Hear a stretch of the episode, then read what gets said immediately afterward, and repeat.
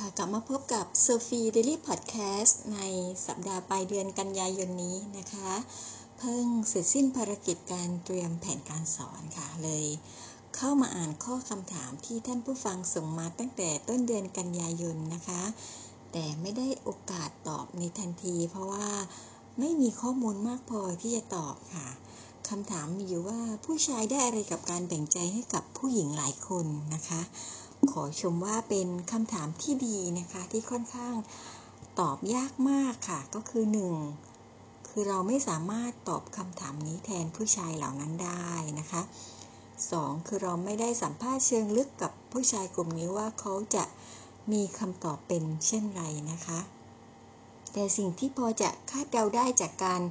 ปฏิบัติของผู้ชายที่มาจากคนใกล้ตัว คนที่พยายามมีสองครอบครัวในเวลาเดียวกันนะคะ ก่อนไปตอบคำถามนี้พี่โซฟีมีโอกาสรับรู้ข้อมูลการบอกเล่าเรื่องราว เหล่านี้ค่ะในเพจฟอร์มอันหนึ่ง ที่เจ้าของเพจเป็นผู้ชายวัย 45 นะคะ เป็นพ่อไม้ค่ะ เป็นพ่อไม้ลูกติด มีลูกชายกำลังน่ารักน่ารักนะคะ อยู่ในช่วงวัยปฐมจำนวนสองคนนะคะ เขาก็ได้บอกเล่าเรื่องราวของความเจ็บปวด ความเศร้า ความเสียใจที่ภรรยาของเขาไปมีชู้กับชายอื่นค่ะ แต่เขาก็เลือกที่จะอยู่เป็นม่ายอย่างมีความสุขในแบบสามคนพ่อลูกนะคะ หรือว่าเป็นพ่อเลี้ยงเดี่ยวนะคะ ในทุกคลิปที่เขาทำออกมาเขาก็พยายามจะแทรกในเรื่องของบาปกรรม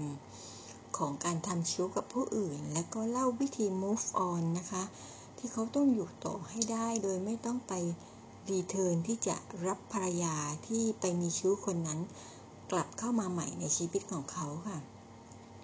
ประเด็นของพี่โซฟีที่หยิบยกเรื่องนี้มาเล่าก็คือว่า ไม่ว่าจะเป็นผู้หญิงหรือว่าเป็นผู้ชายนะคะ เมื่อมีใครคนใดคนหนึ่งนอกใจไปนะคะ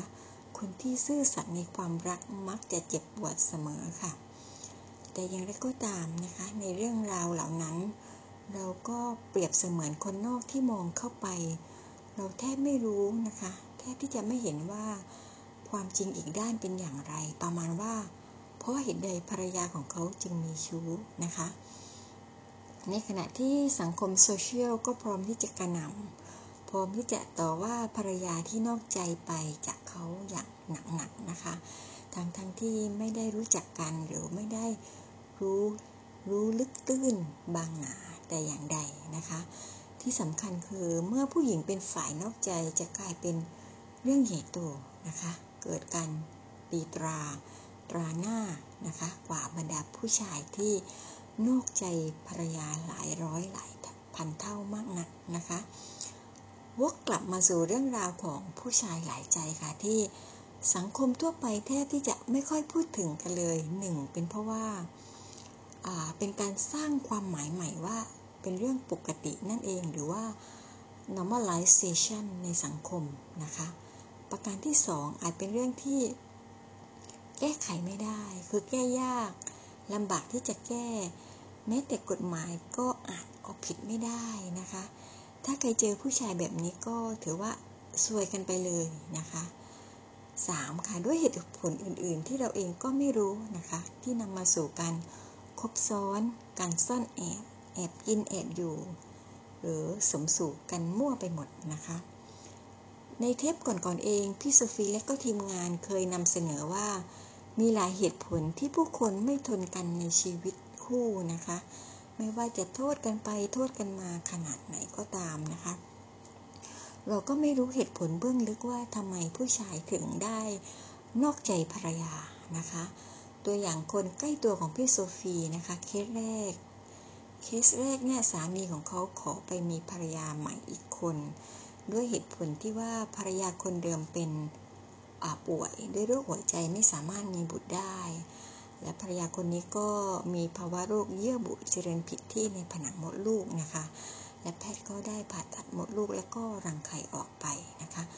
ผลก็คือภรรยาท่านนี้ก็ยอมให้มีให้สามีเนี่ย ไปมีคนใหม่ได้ แต่ไม่ยอมที่จะอยู่กินแบบสามคนผัวเมียนะคะ สุดท้ายเธอก็ยอมหย่าให้ค่ะ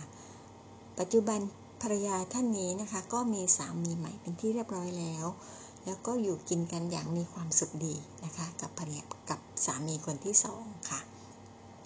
เอาเป็นว่าเคสแรกนะคะ สามีอยากมีลูกถึงได้อยากจะมีภรรยาใหม่ แต่พอมาดูในเคสที่สองนะคะ แม้ว่าภรรยาจะมีลูกให้ถึงสี่ห้าคนนะคะ ลูกๆก็กำลังอยู่ในวัยที่น่ารัก แต่ก็ไม่ได้เป็นโซ่หลักที่คล้องใจอะไรได้นะคะ บทจะนอกใจไปมีคนใหม่ ก็ไปแต่งงานใหม่เฉยนะคะ เฉยเลยเลย ภรรยาจับได้ก็เล่าแบบใส่เหตุผลว่าแต่งไปเพราะอะไร ด้วยความที่ภรรยาก็ยังเด็กแล้วก็เชื่อฟังนะคะ ก็ยอมไปแบบงงๆ ซึ่งทุกวันนี้ภรรยาก็ได้แต่เบกคำถามว่า ฉันไม่ดีตรงไหน ฉันผิดอะไร ฉันมีอะไรที่ไม่เหมือนกับผู้หญิงคนนั้นนะคะ มีแต่คำถามที่ไม่มีคำตอบนะคะ ผู้ชายก็ได้แต่ปลอบเธอไปว่าฉันยังรักเธออยู่นะ เธอก็ไม่ได้ผิด เธอดีในแบบของเธอ ขอให้เธอใช้ชีวิตของเธอต่อไป แล้วก็ผู้ชายก็ได้แต่ไปไปมามาระหว่างสองบ้านนะคะ บางครั้งผู้ชายก็รู้สึกผิด ยามใดที่รู้สึกผิดมาก กับภรรยาก็จะพยายามเยียวยาภรรยาและลูกอย่างหนักนะคะ แต่ก็ไม่เลือกนะคะว่าที่จะใช้ชีวิตอยู่กับใครนะคะ ทุกวันนี้นะคะหลายชีวิตก็ประสบปัญหาวนไปวนมาในลักษณะนี้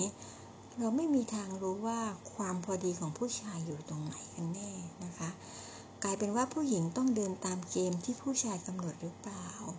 หรือผู้หญิงต้องรู้เท่าทันอะไรบ้างนะคะ ก่อนที่จะยอมไปใช้ชีวิตกับผู้ชายที่ตนคิดว่าจะดูแลกันไปจนแก่เท่าได้ อันนี้เป็นสิ่งที่ชวนคิดกันพอสมควรนะคะ แล้วคำถามที่ว่าผู้ชายได้อะไรกับการแบ่งใจให้กับผู้หญิงหลายคน คำตอบส่วนใหญ่ในสังคมที่เราพบเจอนั่นก็คือทำให้ผู้หญิงทุกคนที่ผู้ชายเข้าไปพัวพันด้วย เสียหลายอย่างค่ะ คือเสียหาย เสียกาย เสียใจ เสียอารมณ์ เสียความรู้สึก เสียสติ เสียเวลา เสียอนาคตนะคะ และนำไปสู่การสูญเสีย productivity ที่ดีให้กับประเทศชาติบ้านเมืองและก็มนุษยชาติทั่วโลก เสียสิทธิ์ดีๆ ที่จะได้ใช้ชีวิตอยู่กินกับผู้ชายที่จะเข้ามารับผิดชอบดูแลในแบบที่เต็มที่กว่านี้นะคะ ก็กี่มากน้อยมาแล้วที่ผู้หญิงพัดหลงเข้ามาเป็นเมียน้อย มีทั้งแบบที่รู้ตัวและก็ไม่รู้ตัวนะคะ ถ้ารู้ตัวและรู้ว่าอยู่ไปก็ไร้อนาคต อยู่ไปก็เศร้าสลดหดหู อยู่กันแบบแอบแอบหลบหลบซ่อนซ่อนพ่อแม่ของเขาก็ไม่เคยรับรู้ว่าตัวเองเป็นสะพ้ายนะคะ อยู่แบบไม่ได้อะไรนะคะ อยู่แบบทนสู้นะคะ รับผิดชอบชีวิตตัวเองไม่ต่างกับคนที่ไม่ได้มีสามีอะไรเลยเผลอๆนะคะ วันดีคืนดีอาจมีโรคซึมเศร้าเข้ามาเยือนนะคะ ซึ่งอันตรายที่สุด ให้ฉุดตัวเองออกมาให้ได้นะคะ ค่ะ วันนี้ก็จากกันไปด้วยคำคมสั้นๆที่ว่า choose your love I love your choice นะคะ เลือกในสิ่งที่คุณรัก แล้วก็รักในสิ่งที่คุณเลือกนะคะ ด้วยรักจากใจพี่โซฟีค่ะ